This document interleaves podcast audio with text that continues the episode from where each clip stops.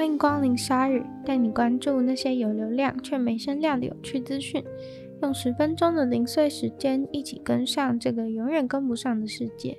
什么样的服务会需要有热线呢？经营热线其实成本是很高的，每天都要有很多人待命接电话，而且很多时候呢，打来的人也许只是有点孤单来乱说不定。不过不管怎么样，中国现在就正式宣布要经营热线了。热线打出去，差评滚出去，对中国的网络管制而言是非常重要的。有了这个热线以后，每个市井小民都是国家最重要的守门员。诶，如果你今天在网络上看到什么东西，竟然有人篡改祖国的历史，事情根本不是这样的。你可以马上拿起电话拨到这个热线，就跟他们说有人在网络上乱说话，这样你作为一个国民就尽到你应尽的本分了，非常好。总之呢，这个热线的服务是为了中国共产党一百年的纪念日，以行销角度来讲，好像是还不错。不过对广大中国网友的言论自由，可能就不是那么好了。原本也许你的网络世界当中还有一片净土。但现在举报变得太方便，感觉身边任何人都有可能是间谍，人心惶惶，再也不能相信任何人了。如官方所说，这个热线对于抑制网络上对中国共产党的差评，维护一个有利祖国的公共意见环境，这样的目的绝对是有帮助的。政府宣布应该拒绝一切扭曲的事实和诋毁共产党的内容。他们希望每个网络的使用者都要扮演一个主动积极的角色，去监视社会中混淆视听的人，并热情地回报这些有害的资讯。简单介绍一下举报的内容，主要可以分成四种类型：一、扭曲史实；二、攻击党的领导人、理念、原则或政策；三、诋毁中国的英雄；四、还有拒绝中国传统文化。革命文化、共产文化的优越性，像是一位十九岁的少年就在网络上讲了关于南京大屠杀扭曲事实的言论，江苏省政府马上就去查水表了。不过目前也还没有明确的提到说相关的惩罚会是如何。一年可能会发生个几千次，在美国的怀俄明州开车的人可能会撞上当地的野生动物。例如鹿或是羚羊都有可能，然后就会在路上留下这些几十公斤的可食用肉。但是在该州法律上，如果你把自己撞死的动物的肉拿去吃的话，是违法的。而这件事情在这个州可能正要改变。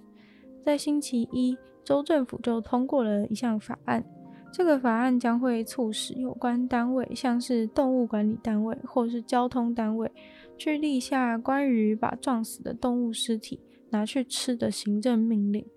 这个变化将会造成让遭遇到撞死动物不幸事件的当地居民，可以像其他三十州的居民一样，拥有把动物的尸体拿去吃的权利。根据该州交通部的统计，当地的居民一年大概会在路上撞死动物三千次。但当然，有些撞死动物的事件是没有被通报的，所以实际上可能还更多。在某个特别好发路杀事件的县里面，一年大概是三四百次。有的时候太高速的冲撞，有可能导致动物整个血肉模糊，也没办法拿去吃了。但如果不是这种情形的时候，有可能驾驶有发现减速了，或是本来速度就不快。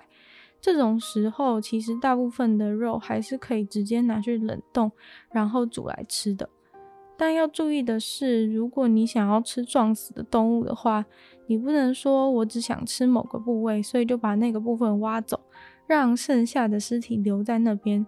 州长的意思就是说，不要在那边给我挑，要吃请整只带走，不要把在马路上解剖到一半破坏的尸体还留在路上。但是也并不是每一种动物都可以让你带回去吃，像是大角羊、山羊和棕熊，还有野狼都是不能吃的。还有一些候鸟跟任何被列为保育类的动物都不可以把尸体带走。所以请大家要打包之前先认清楚自己撞死的是什么动物。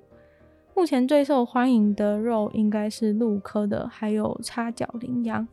但是这种撞死的肉自己吃可以，但是不可以把它捐给慈善机构。不过政府其实对于这个法律上路还是很紧张，因为还是会担心有人可能故意制造车祸，取得他们想要的动物肉，或是因为到动物管理局本来就会去处理路上的动物尸体，他们也会担心说有民众想要的尸体，在他们巡逻的时候抢先被他们带走。结果民众开着车子在后面追他们，要把动物尸体讨回来的情形，这样的话就会有点麻烦。高中生的霸凌方式超乎人们的想象，在德州就有一个学校爆出了奴隶交易游戏的状况，到底是怎么回事呢？事情会爆出来是因为有一位学生抛出了一个 Snapchat 的截图，里面是一个聊天室的名称标签，叫做奴隶交易。简单来说，就是一个拍卖有色人种同学的游戏。截图里面可以看到有人贴出 “Chris，我出价一块美金，如果他头发没那么丑的话会更好”这样的言论。学校当然是强力谴责这种游戏和学生的行为。这样的种族歧视型的骚扰或是网络霸凌，大概已经持续了两周以上，目前已经展开攸关法律执行的立即调查。那个奴隶交易聊天室里面的所有学生，包括他们的家长，现在都已经被带去进行深层谈话。谈话当然不免俗的，就是关于种族歧视是不行的，不要这样子。就废话，我也知道。目前当地首长也没有出来说明到底有多少学生遭到实际的惩罚。记者有去访问当地的家长对这件事的看法，某位家长就表示，其实他对于有这种发生。并不惊讶。说实话，大家自己张开眼睛看看我们所居住的社区是什么样子的话呢，就会知道了。但是这个区域还是只会说一些漂亮的话，像是希望所有有色人种的学生都在这边感受到爱与关怀，这个地方容不下对种族的歧视或憎恨之类的话。所以看来是没有什么解决的样子。救难队的工作非常的不容易。尤其是当你救难任务的对象是一群长颈鹿的时候，在肯亚有一群长颈鹿被困在一个即将沉下去的岛上面，